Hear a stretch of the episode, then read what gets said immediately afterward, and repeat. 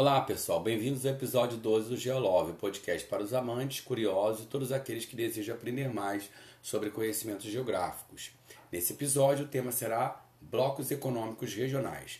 Meu nome é Eduardo Tavares Damas, sou professor de Geografia com mais de 15 anos de experiência em instituições públicas e privadas dos municípios de Macaé e Rio das Ostras. Esse podcast é para você que busca aprender mais sobre o mundo em que vivemos e sobre os assuntos que vão te preparar para o Enem e para outros vestibulares. Então vamos começar o nosso podcast da semana abordando a formação dos blocos econômicos e os níveis de integração econômica que existem nos blocos. Desde o fim da Segunda Guerra Mundial, os países têm buscado diminuir as barreiras impostas aos fluxos pelas fronteiras nacionais. Uma das formas de aumentar as relações econômicas entre os países é, foram os blocos econômicos. Os blocos, esses que nós estamos tratando, eles resultam de acordo entre países, acordos entre países que apresentam proximidade geográfica, buscando a integração entre os mesmos. Essa proximidade geográfica é a proximidade de um continente ou mesmo de um oceano, que é o caso, por exemplo, do Tratado Transpacífico, que é formado por países que estão banhados pelo é, Oceano Pacífico. Então você tem um, essa proximidade geográfica, não é apenas a proximidade continental, mas existe outra característica que é o caso que eu acabei de falar, que é o caso do oceano. O, esses acordos eles visam, eles têm o objetivo de intensificar as relações comerciais. Inicialmente, através da diminuição de impostos, das tarifas alfandegárias entre os países, diminuir as tarifas de importação. Outro objetivo é, é o fortalecimento do bloco no contexto político e econômico internacional.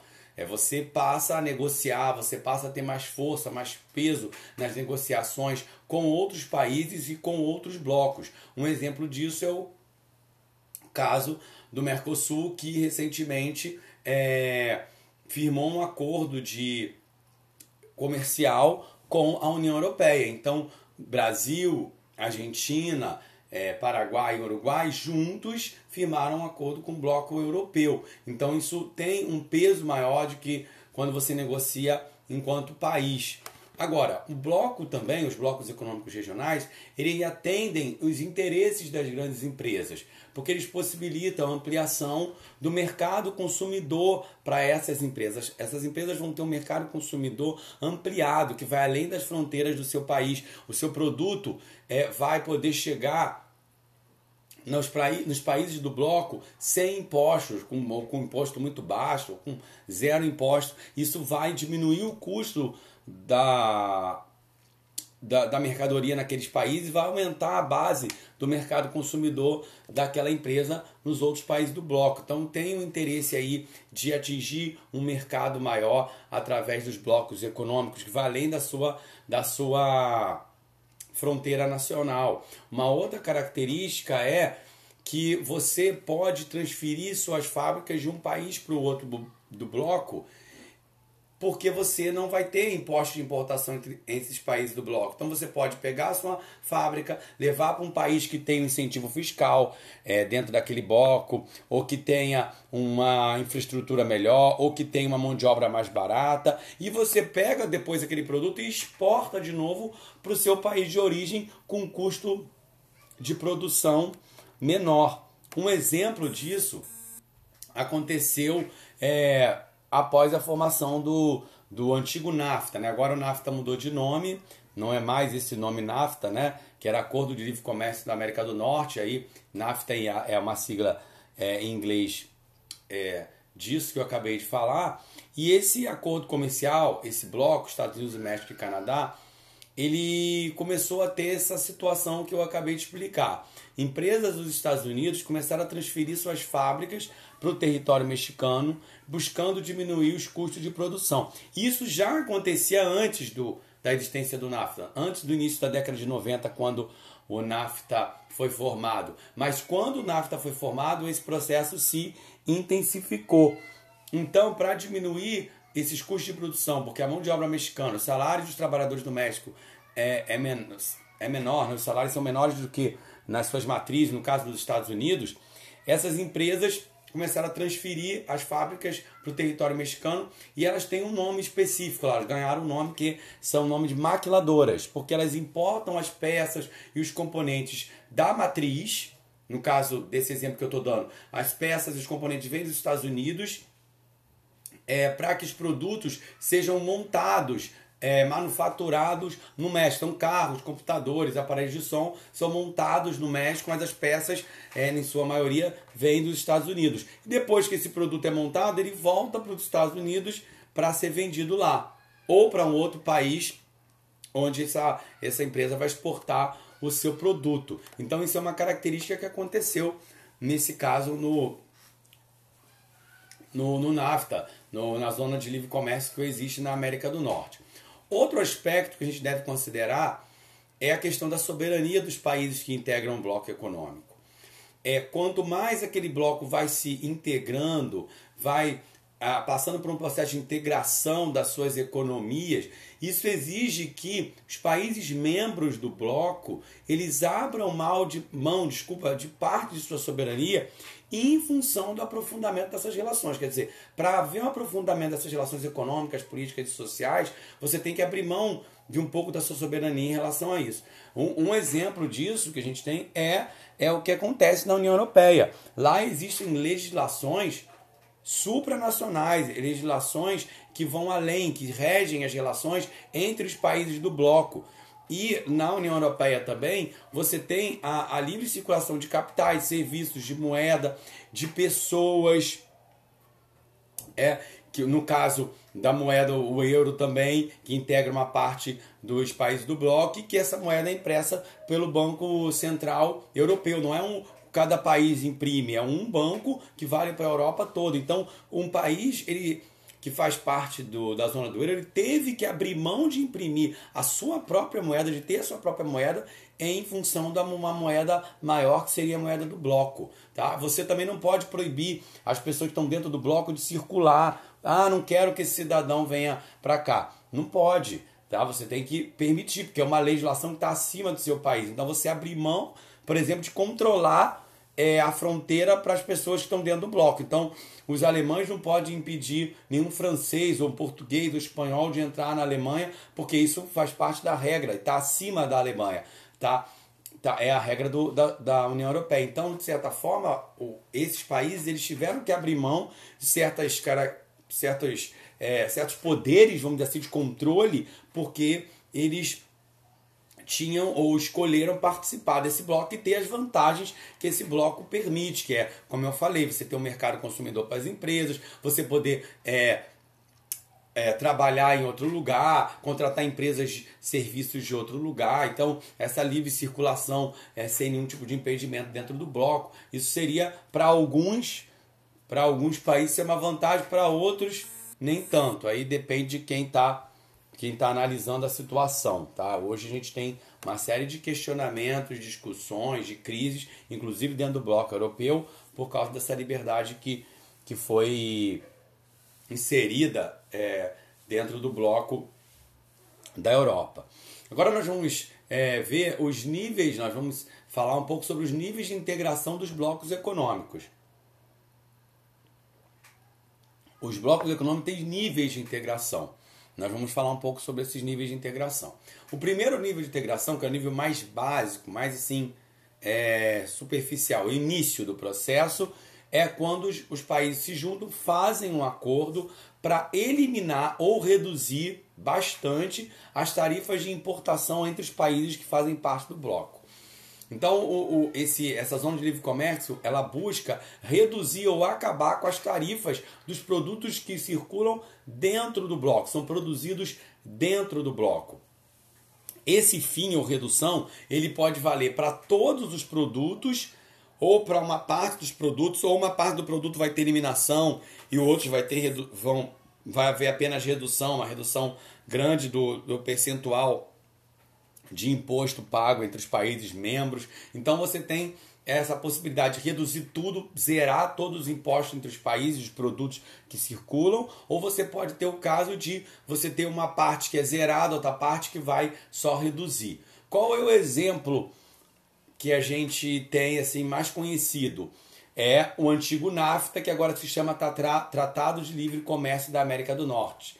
Tá? Então, esse Tratado de Livre Comércio da América do Norte, que se chamava NAFTA antigamente, que era conhecido como NAFTA, ele que era o Acordo de Livre Comércio da América do Norte, agora virou um Tratado de Livre Comércio da América do Norte, esse bloco que envolve Estados Unidos, Canadá e México é uma zona de livre comércio. Aí é uma integração comercial entre esses três países. Existe uma integração maior, embora não exista é, um bloco assim necessariamente, entre Canadá e Estados Unidos. Mas no caso do bloco como um todo, eles são uma zona de livre comércio. O segundo nível de integração entre os países é a união aduaneira. É uma evolução, é uma evolução da zona de livre comércio, porque ele inclui a eliminação ou redução das tarifas alfandegárias entre os países. Então você tem nesse na União Aduaneira o que tem no outro, que é a, ou as tarifas comerciais de entre os países de importação de um produto de um país para o outro, elas são completamente eliminadas ou são reduzidas. E nesse caso tem uma outra coisa que é criada, que é a tarifa externa comum, a TEC. Então, o que, que é isso? Então, a partir da criação da União Aduaneira, os produtos importados de países de fora do bloco devem pagar um imposto comum, que é o que eu falei, a TEC. Ou seja, se um produto for importado de um país que não é do bloco, é de outro bloco, que não faz parte do bloco, os países membros cobrarão uma tarifa igual para esse produto. Então, vamos dar um exemplo aqui. No caso da zona de livre comércio, só para a gente voltar, no caso da zona de livre comércio, se um produto é produzido aqui no Brasil é, e vai ser vendido na Argentina, a gente teria ou pago um imposto mais baixo do que aqueles que, de países que não são do bloco, ou não paga imposto nenhum, dependendo do produto.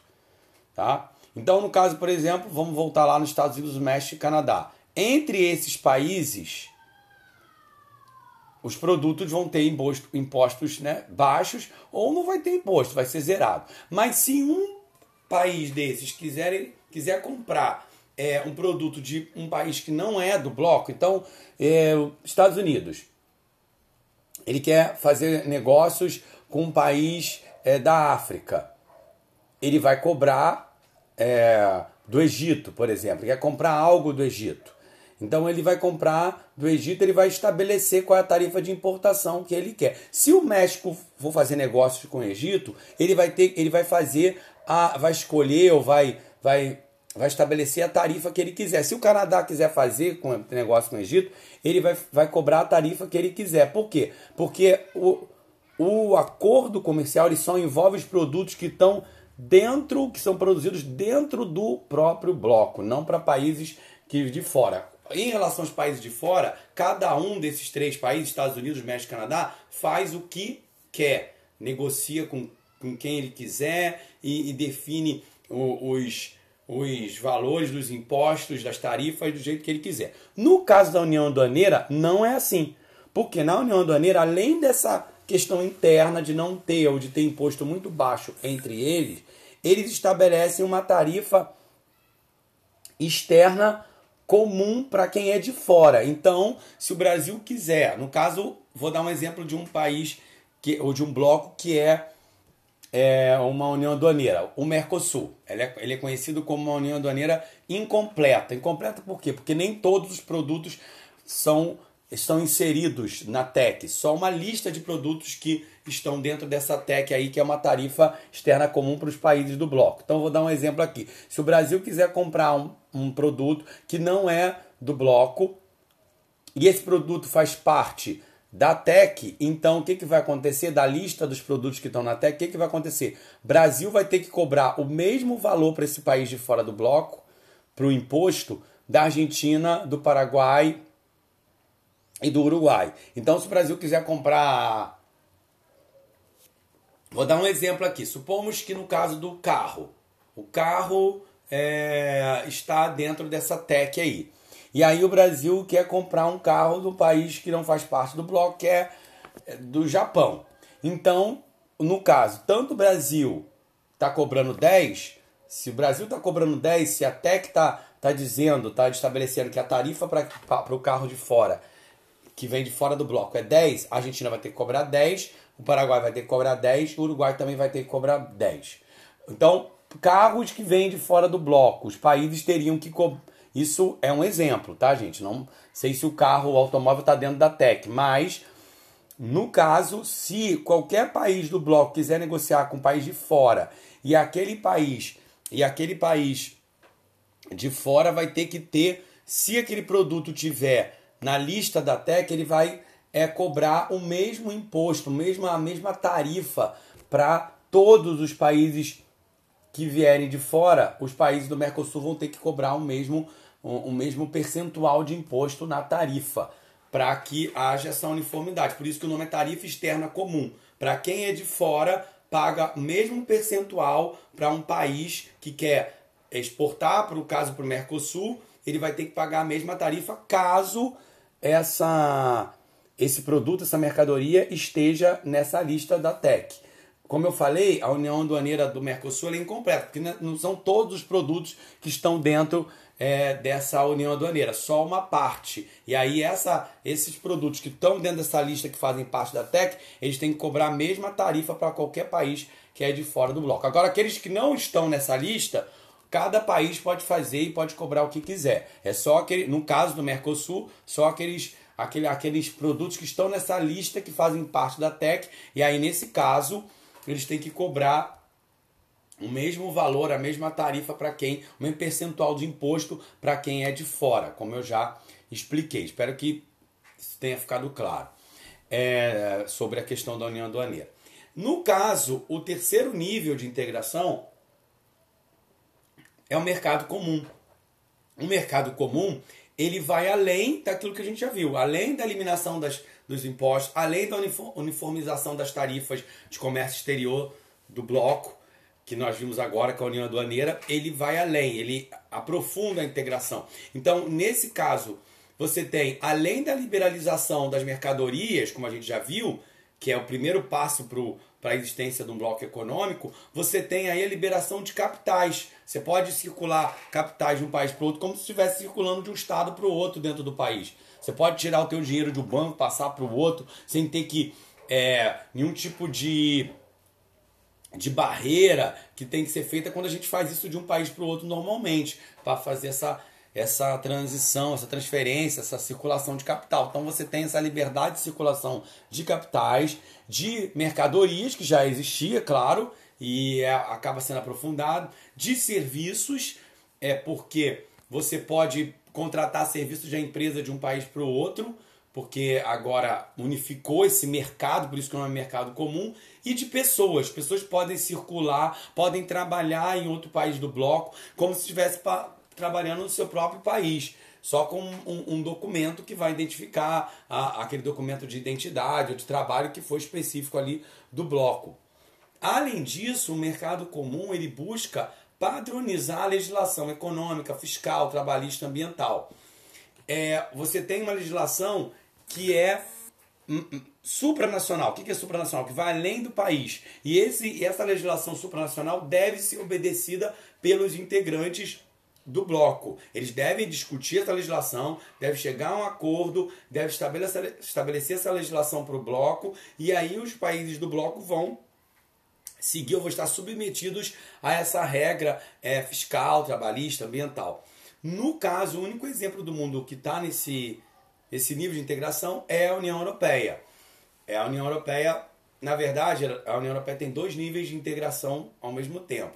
Tem o mercado comum, todos os países que fazem parte da União Europeia estão no mercado comum estão tem essa circulação de capital, de mercadoria, de serviço, de pessoas, tem uma padronização da legislação, tem uma legislação ambiental que deve ser seguida, educacional, eh, você pode, o diploma de um lugar, ele tem validade no outro, você tem uma legislação mínima trabalhista, é, não é que todo país tem que ser exatamente igual, mas tem algumas coisas que são básicas da legislação trabalhista de todos os países. Tem uma varia tem variação salarial, tem variação das leis, só que existe uma lei superior que, que rege a, a legislação dos países e os países têm que se adequar a essa legislação porque eles fazem parte é, do bloco. E o último nível de integração que existe é, nos, ainda no mundo, e não sei se vai existir outro maior que esse, é a União Econômica e Monetária. Atualmente, o único bloco que atingiu esse nível de integração foi a União Europeia. E quando começou isso? A partir da implantação da moeda única, do euro. Lá no início dos anos 2000, quando a União Europeia começou a implantar o euro, e aí esse, esse momento de implantação do euro vai é, trazer um novo momento de integração que é a União Econômica e Monetária. Por quê? Porque para implantar uma moeda única, os países tiveram que abrir mão das suas moedas que existiam. Então, a França abriu mão do franco, é, a Alemanha abriu, abriu mão do marco, Portugal abriu mão da lira, é, a Espanha abriu mão da sua moeda. E aí eles abriu, abriram mão de suas moedas em prol dessa moeda única que foi o euro. Para imprimir essa moeda, para fazer impressão dessa, dessas cédulas, desse dinheiro, foi criado o banco, o Banco Central Europeu. E uma outra coisa, para poder é, entrar nessa zona do euro, os países eles tinham que ter algumas atitudes, algumas políticas econômicas em comum, algumas coisas que deveriam seguir na sua política econômica em termos de, de dívida, de inflação, teria que ter de gastos públicos, eles tinham que cumprir algumas metas, vamos dizer assim, para poder é, fazer parte dessa zona do euro. Então, quando você entra nessa fase de ter uma moeda única, você abriu mão de, por exemplo, imprimir a sua própria moeda. Ah, você precisa seguir algumas ordenações econômicas, algumas políticas econômicas que vão além do seu governo. O seu governo tem que se submeter porque ele escolheu fazer parte dessa situação. Então, na União Europeia, você tem aqueles que estão só no mercado comum e todos estão dentro do mercado comum, mas tem uma parte que foi além, que é a União Econômica e Monetária. Então, dentro da União Europeia, você tem o mercado comum, tem países que só estão nesses, e tem países que estão no mercado comum e também foram além e se tornaram uma união econômica monetária, que é você ter uma moeda que circula ali entre os países única e você ter uma convergência de políticas econômicas é, que são semelhantes entre os países para que essa moeda ela possa circular ali entre eles. Ok? Então, esse, essa é a nossa aula sobre blocos econômicos regionais. Essa é a nossa aula falando aqui o básico, vamos dizer assim, dando uma pincelada geral sobre, falando, dando exemplo dos blocos, mostrando o que é um bloco econômico, os níveis de integração. Espero que vocês tenham compreendido o assunto. E eu quero agradecer a você que nos ouviu durante todo esse podcast. É, se você gostou desse episódio, do tema tratado, assine o nosso podcast, indique para outras pessoas que se interessam ou precisam aprender mais sobre geografia em breve um novo episódio que nós vamos colocar aí para vocês, ok? Não se esqueça, conhecimento não está na mão dos mais inteligentes, mas sim dos mais interessados. Até o próximo.